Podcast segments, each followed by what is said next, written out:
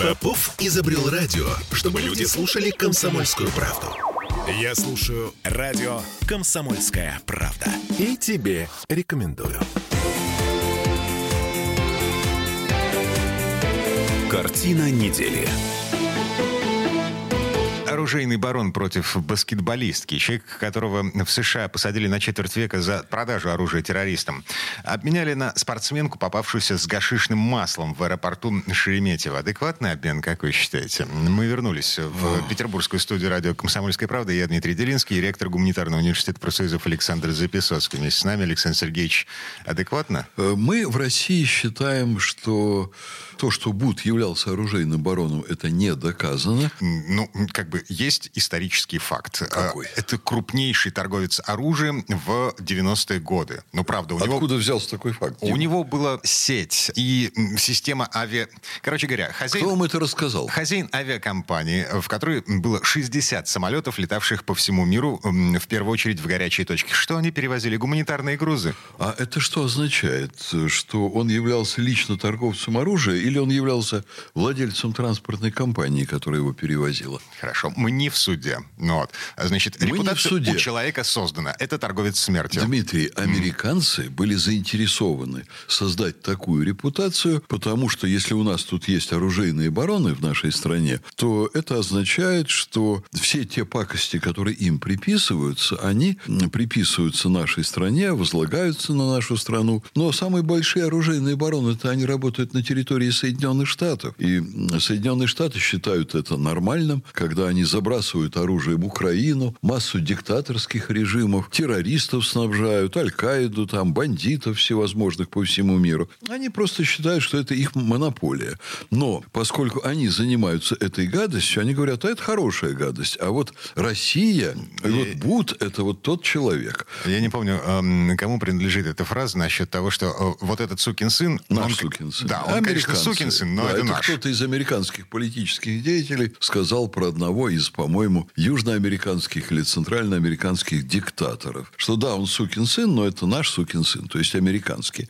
Что касается Бута, ну, наверное, существует какая-то вероятность, что он действительно участвовал в оружейных сделках, но Соединенным Штатам, которые его за это осудили, я бы не поверил ни на одну секунду, ни на одну строчку в обвинительном приговоре. Это лжецы еще большие, чем лжец Меркель. Так, хорошо. Ладно. Значит, 25 лет э, приговор человеку, которого обвинили и приговорили в США за торговлю оружием. Как бы мы ни относились к американской системе правосудия. А с другой стороны, американская баскетболистка Бритни Грайнер, которую поймали в аэропорту Шереметьево на гашишном масле. Вот, опять же, российская система правосудия, которая дала 9 лет человеку, который просто забыл в рюкзаке вейп с гашишем. В Штатах это Так. легально, у нас Это нет. в Штатах легально. Да. Она была на территории нашей страны, работала здесь. Поэтому вот это абсолютно по закону сделано. Ну и чего, собственно, не забрать из американской тюрьмы нашего Бута, непонятно в чем виноватого, а если в чем-то и виноватого, то совершенно не перед Россией, и не поменять на американку. В какой степени это эквивалентно? Я думаю, что вокруг Бута было намного больше шума, и уж если считать э, вот объективно, э, допустим, э, ну, кто же из них больше тяжеловес, в смысле общественно-политическом, наверное, Бут, а она в другом смысле, я думаю, она больше его весит, она выше его ростом намного. А олимпийская она намного чемпионка. крупнее, да, олимпийская чемпионка. Нетрадиционной сексуальной Да. ориентации. Лесбиянка, если называть вещи своими именами. Поэтому, может быть, для Бута в таком обмене нет большой чести, но то, что он вышел из американской тюрьмы, это, конечно, справедливо, это замечательно, и мы должны это приветствовать, его возвращение. Он же очень достойный человек, он себя очень достойно вел. А что, он не мог под давлением американских спецслужб, например, взять на себя напраслину и сказать, да я действительно оружейный барон, но теперь я все это признаю, и получить там не столько лет, э, вот сколько вы назвали, а там получить там 5-10 лет, сотрудничать со следствием, давать клеветнические в отношении своей родины показания. Он этого ничего не сделал. Вот по-любому, что бы ни было за его арестом, это достойнейший человек, это герой, это человек, к которому мы должны относиться с большим уважением. То есть с высокой степенью вероятности мы, э, что, мы можем увидеть его в Госдуме, например, в следующем созыве? А почему, собственно, нет? Лично я бы за него проголосовал. Да. Я считаю, что это надежный парень. Роскошно.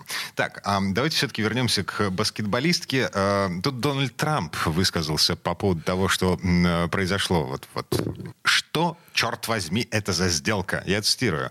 Обменять баскетболистку, которая открыто ненавидит нашу страну, на человека, известного как торговец смертью, который является одним из крупнейших торговцев оружием в мире, несет ответственность за десятки тысяч смертей ужасных ранений, бла-бла-бла-бла-бла-бла.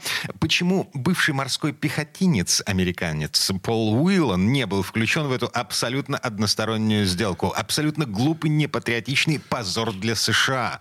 Это цитата из заявления Дональда Трампа. На самом деле, э, в российской системе исполнения наказаний находится американский пехотинец, которого обвинили в шпионаже. Как бы этот обмен был бы более адекватен. Но администрация Соединенных Штатов пошла на то, чтобы освободить баскетболистку, Э, вместо э, своего собственного шпиона? Я думаю, что это их проблемы. Честно говоря, мнение Трампа меня в данном случае совершенно не интересует, потому как э, любой американский сенатор, и уж тем более любой американский президент, произвели на планете такое колоссальное количество смертей невинных людей и разрушений, что им вообще не стоило бы говорить про оружейных баронов.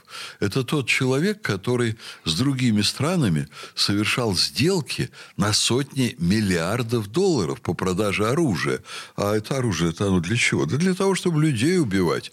Вот вам один из крупнейших оружейных баронов в современности, сам господин Трамп. Э, Дональд Трамп, э, на минуточку, строитель, девелопер, и, по-моему, он ни одной войны не развязал. Он всего 4 года был в Белом доме. Но это не мешало ему торговать оружием и заключать сделки, например, с Саудовской Аравией. Это, в общем, симпатичная тоже нам страна на сегодня, но тем не менее. Угу. Торговец оружием. Слушайте, а, кстати, к вопросу о наказаниях. Без относительного, насколько адекватно 9 лет за э, вейп с гашишем, забытый в рюкзаке, тут э, Дмитрий Медведев еще один бывший президент, ныне зампред э, Совета Безопасности России, объявил о том, что смертную казнь можно вернуть в нашу страну. При крайних обстоятельствах. Цитата. «А, «Если общественная опасность тягчайших преступлений зашкаливает, убийств прежде всего, или военное время, как это раньше бывало, даже не понадобится менять Конституцию для того, чтобы вернуть смертную казнь. Нас к чему-то готовят, потому что, ну, э, Дмитрий Медведев такой буревестник немножко в последнее время. Ну, я не знаю, я бы не стал бы называть Дмитрия Анатольевича буревестником. И я думаю, что он сейчас один из самых свободных людей в нашей стране, в том смысле, что он что хочет, то и говорит, но более того, что он говорит, публикуют наши СМИ. Э, что касается смертной казни, ну, у меня была возможность поинтересоваться этим вопросом. К примеру, у нас в университете как-то выступала э, очень крупный российский юрист Тамара Морщикова. Тогда она была в тот момент э, членом Конституционного суда Российской Федерации. Сейчас Конституционный она... суд – это те люди, от которых зависит, э, в том числе, будет у нас смертная казнь или не будет. Потому что они в итоге будут принимать решение, а соответствует Конституции решение э, наших исполнительных властей или нет. Ну, И... наверное, да. Она, конечно, как член Конституционного суда имела огромное влияние на ход юридического процесса, я имею в виду в широком смысле юридического процесса в нашей стране, и сейчас имеет очень действительно авторитетный юрист. И вот она объясняла при мне нашим студентам, что э, конечно, это плохо, когда смертная казнь введена, и оправдывала это отдельными ошибками, когда людей казнили, а потом выясняли, что они не были преступниками. Но студенты спрашивали, в чем был тоже резон, а что делать, вот э, с той ситуацией, когда из-за отсутствия смертной казни гибнут новые и новые люди, потому что смертная казнь – это самый сильный барьер на пути убийц, на пути убийства. И что люди, которые заплатят, имеют шансы заплатить своей жизнью за убийство других людей, они намного серьезнее отнесутся к своему собственному вот такому криминальному позыву, порыву и наличие смертной казни удержит от убийств. Кого-то удержит. И, наверное, ну, существенную часть людей, которые, в принципе, склонны к таким тягчайшим преступлениям. И ответ юриста на вот этот тезис студентов? Она осталась при своем мнении, а студенты остались при своем мнении. При этом я э, ближе, пожалуй, к позиции студентов. Я считаю, что действительно смертная казнь может существенно уменьшить э, число убийств невинных людей, и с ее введением или возвращением, скажем так, в наше законодательство мы бы резко уменьшили число тягчайших преступлений. Что есть люди без тормозов, и только боясь за свою жизнь может их остановить. Гибнут дети, гибнут старики, гибнут женщины, гибнут невинные люди. И это совершается очень часто преднамеренно. Вот я думаю, что эта проблема куда большая, нежели проблема судебных ошибок, в результате которых гибнут невинные люди. Это редчайшее исключение из практики. Вот надо думать, как уменьшить число вот этих ошибок. Это правильно.